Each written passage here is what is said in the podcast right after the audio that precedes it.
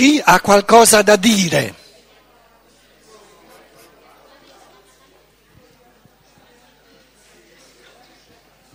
Allora, ehm, eh, la domanda che desidero farti eh, comprende l'inizio di ieri sera, quando tu hai... Allora, la... posso? Molto vicino, molto vicino. La domanda eh, riguarda l'inizio che abbiamo fatto ieri sera. Quando dai presocratici arriviamo a Socrate che concentra tutto l'interesse sull'umano e sulla consapevolezza di sé, e tutto questo processo... Più vicino. E che me lo devo mangiare? Eh sì. E tutto questo processo... Ehm,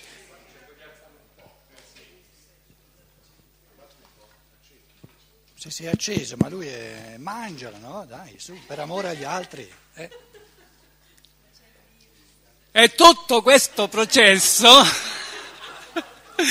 che noi abbiamo in continuazione, a un certo momento, in che cosa si differenzia come, eh, come qualità e come cose nuove rispetto all'umanesimo e al rinascimento? Perché sappiamo che lì termina in qualche modo una epoca e ne comincia un'altra di cultura. Qual è la specificità di quello che viene detto l'anima cosciente di oggi rispetto all'anima razionale di allora?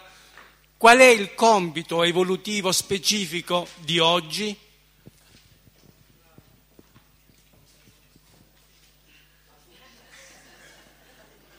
Vorresti sapere tutto in cinque minuti.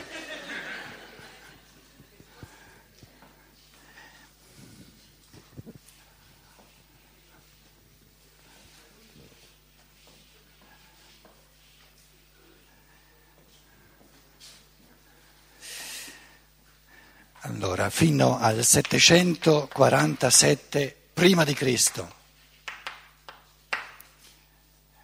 Dal se- prima c'era l'anima, guidava l'evoluzione dell'umano, l'anima senziente, eh, all'epoca degli Egizi e dei Caldei. Dal 747 prima di Cristo al 1413, che sono 2160 anni, dopo Cristo, eh, sono alla guida delle sorti dell'umanità e qui abbiamo i filosofi greci, Socrate, eh, Platone, Aristotele, 300-400 anni prima di Cristo, Platone è morto nel 399 prima di Cristo, poi qui c'è l'evento del Golgota e l'anima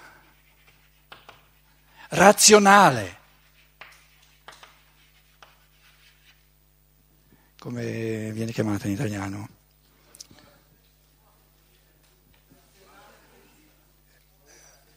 O affettiva, affettiva razionale, ma affettiva maggiormente parte dei greci e razionale maggiormente da parte dei romani, poi i, diciamo, gli scolastici, la scolastica.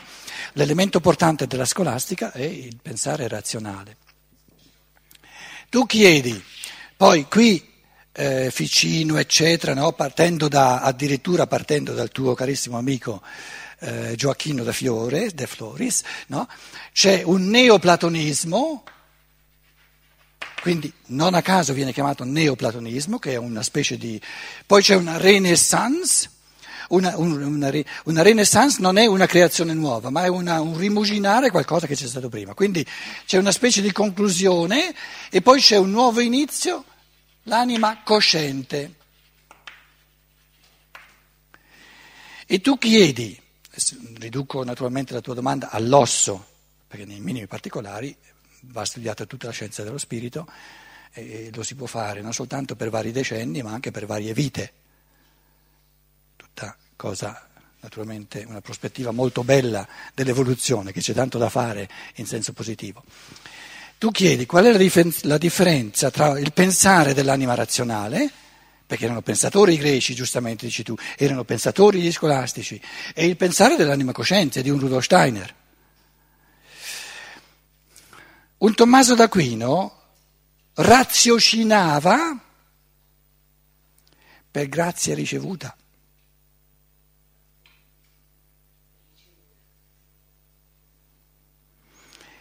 Se uno legge la sua somma teologica, noi l'abbiamo ancora studiato, io sono l'ultima generazione che l'ha ancora studiato in latino, tra l'altro, uno si chiede, ma come hanno fatto questi, questi pensatori? Tommaso d'Aquino siamo nel 1250, diciamo il, il, il punto focale della sua produzione spirituale, 1250, Tommaso d'Aquino.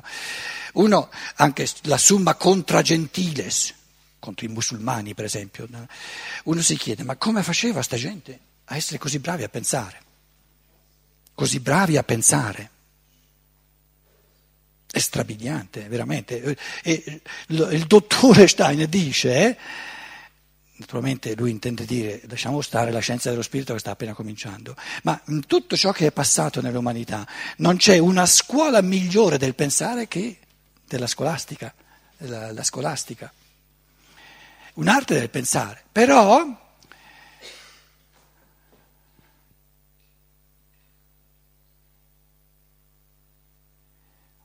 lo dico adesso in modo mio, era un pensare che veniva spontaneo, dato per natura, non conquistato volutamente e coscientemente dall'io individuale. La scienza dello spirito è una proposta evolutiva offerta all'anima cosciente perché l'anima cosciente è gestita direttamente dall'io individuale.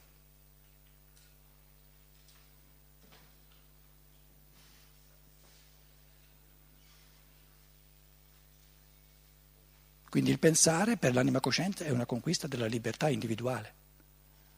Per l'anima razionale era un dono di natura, un dono divino. E la differenza è enorme.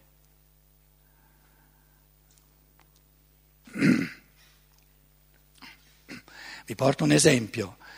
Gli, gli, antroposofi in sala non prendano questo esempio come critica o come polemica, perché eh, adesso non per, per, evitare critiche nei miei confronti io voglio lasciarmi proibire di dire certe cose, perché l'esempio calza. No? Mi viene in mente questo esempio.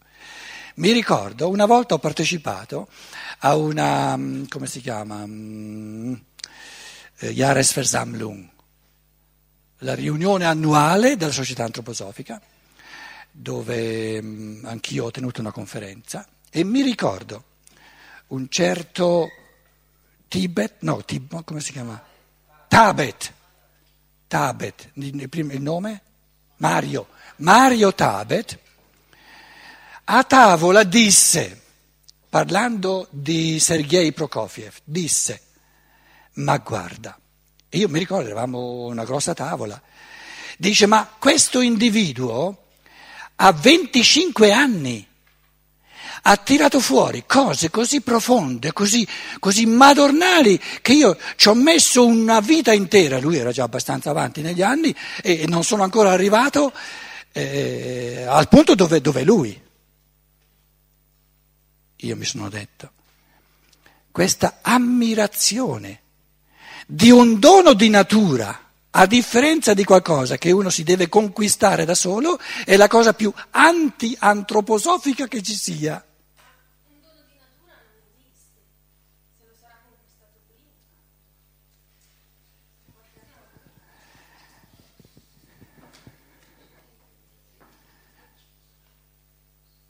La rivelazione divina, scendo giù, se no eh, sta attenta essere un vaso ripieno di sapienza divina non è mai stata conquista. lo eravamo tutti. È nel concetto stesso di un vaso ripieno di rivelazione bellissima di contenuti divina che non è una conquista dell'individuo, è nel concetto di rivelazione. Quindi, se dovesse succedere il fenomeno di una persona che dice ma io da giovane, 20 anni, 25 anni, mi sento piovere, mi sento no, idee mm, bellissime, profonde, eccetera, eccetera, eccetera, Se pensasse questo pensiero, ma allora significa che me lo sono conquistato nel passato, si rovina. Si rovina. Perché si attribuisce una cosa che, come conquistata da lui, che non è, non è mai stata conquistata da lui. Se ha il coraggio di far passi in avanti, farà di tutto perché queste, queste rivelazioni spariscano. Allora fa passi in avanti.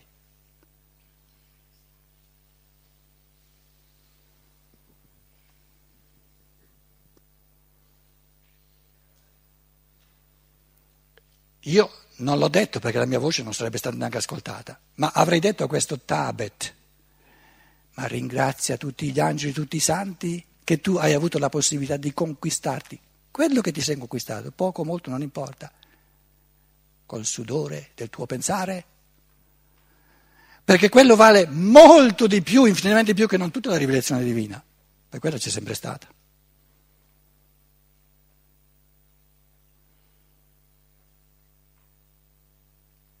Il fenomeno del genio diventa sempre più anacronistico, perché è un fenomeno che era giusto prima di Cristo.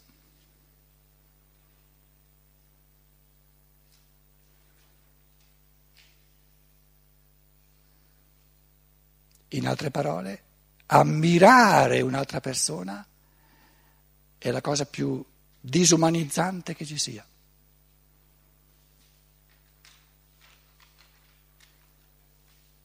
Perché annulla il peso morale della propria persona, di chi, di chi ammira.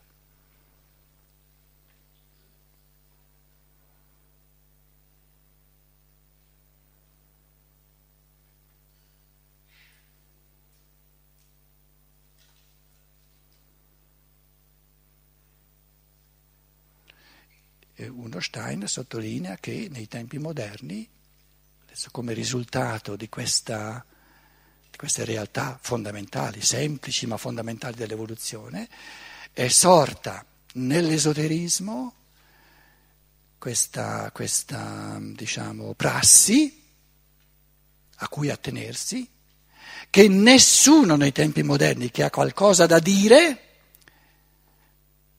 ha il diritto di dirlo prima che sia arrivato almeno al 42 anno di vita prima deve tacere. No, 40, 42. 40 non è, non, non è nessuna, nessun ciclo, 42... Eh, no, no, sono sei cicli di sette.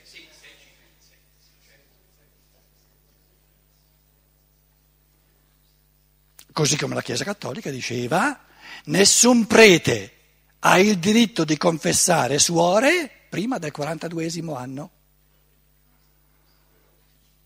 C'erano ancora resti di questa sapienza. Suore.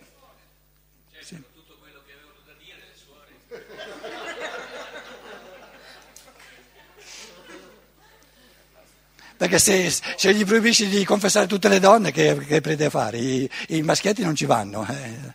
allora resta un disoccupato, capito?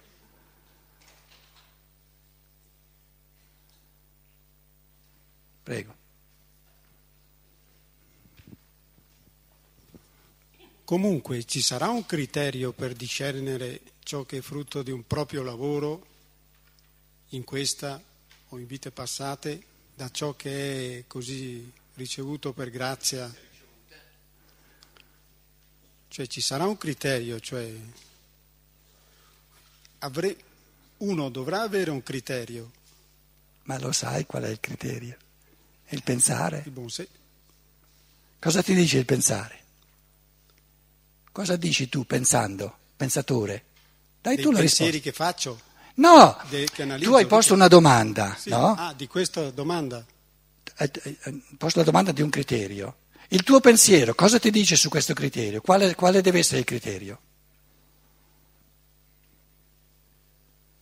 Eh, dei pensieri che, che, così che alle volte si hanno, eh, che siano pensieri che abbiano un nesso di realtà, un collegamento con la realtà, che abbiano i...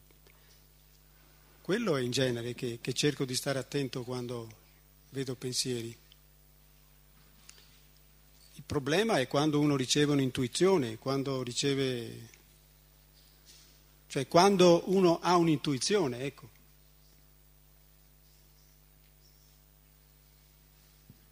È quello di verificare quello che penso in genere, quello cerco di fare. Sei un po' in periferia del concetto, lo vedi tu stesso, un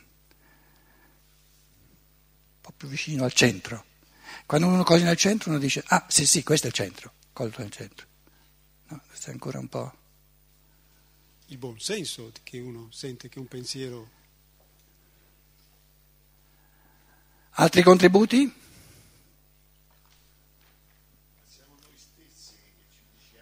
Prendi il microfono, prendi, aspetta, prendi il microfono.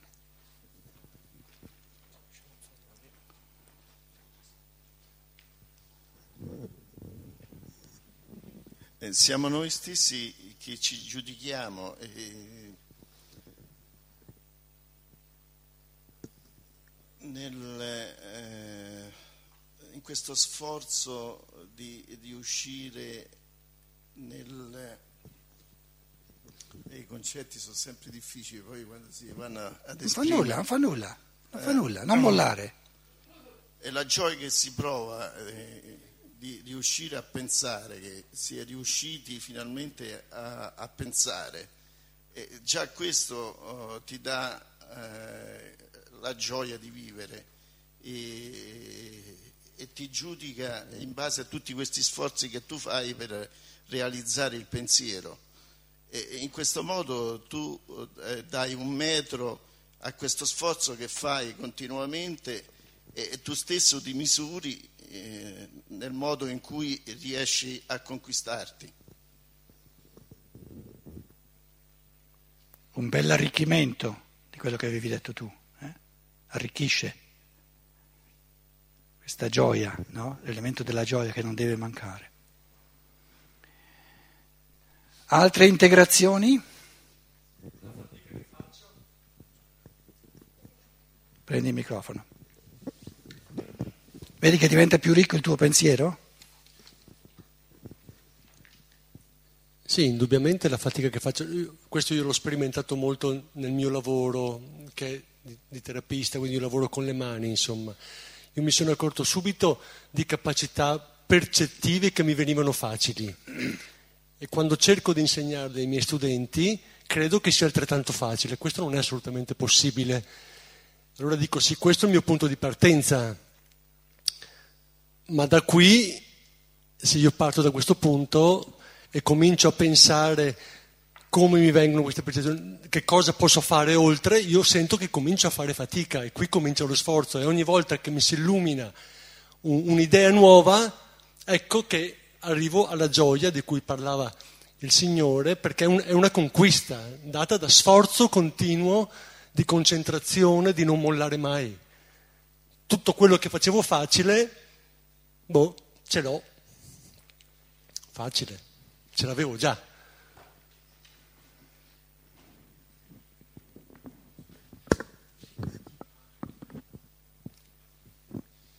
Eh, no, io volevo dire che eh, stavamo parlando di quando uno ha delle intuizioni importanti, eh, deve sapere anche essere maestro, cioè comunicarle agli altri e, permettere agli altri che, di, di, fare lo stesso percorso che ha fatto lui.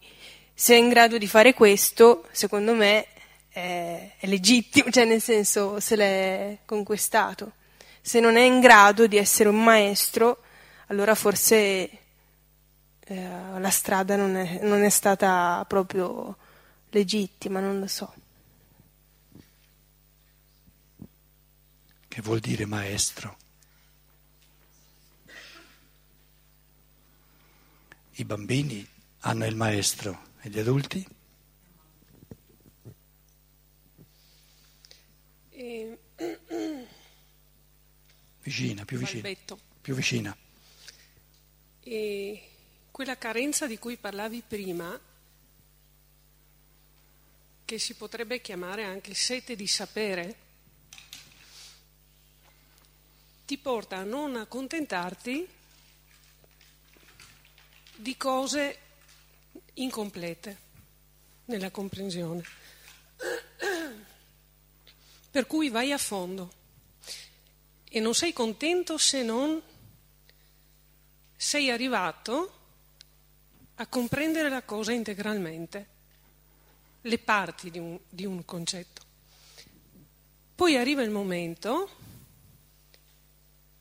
che anziché varie parti comprese profondamente, intuisci un qualcosa che, è, che non è nei concetti di prima parziali, ma è un qualcosa che li contiene e va ben oltre. Ed è un nuovo punto di comprensione che prima non avevi, per cui vedi anche tutto il resto diverso.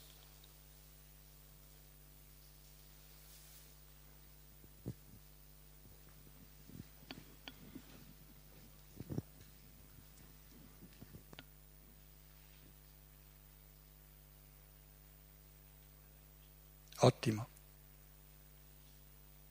Altri contributi? Prima che arrivi io? Io ho sempre qualcosa da dire.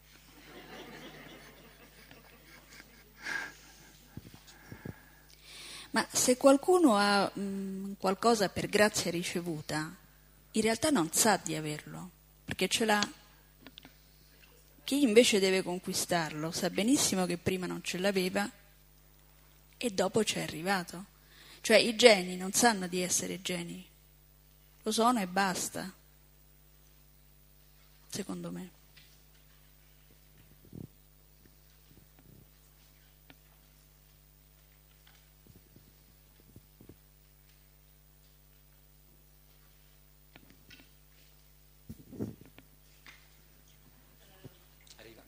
Aspetta, aspetta.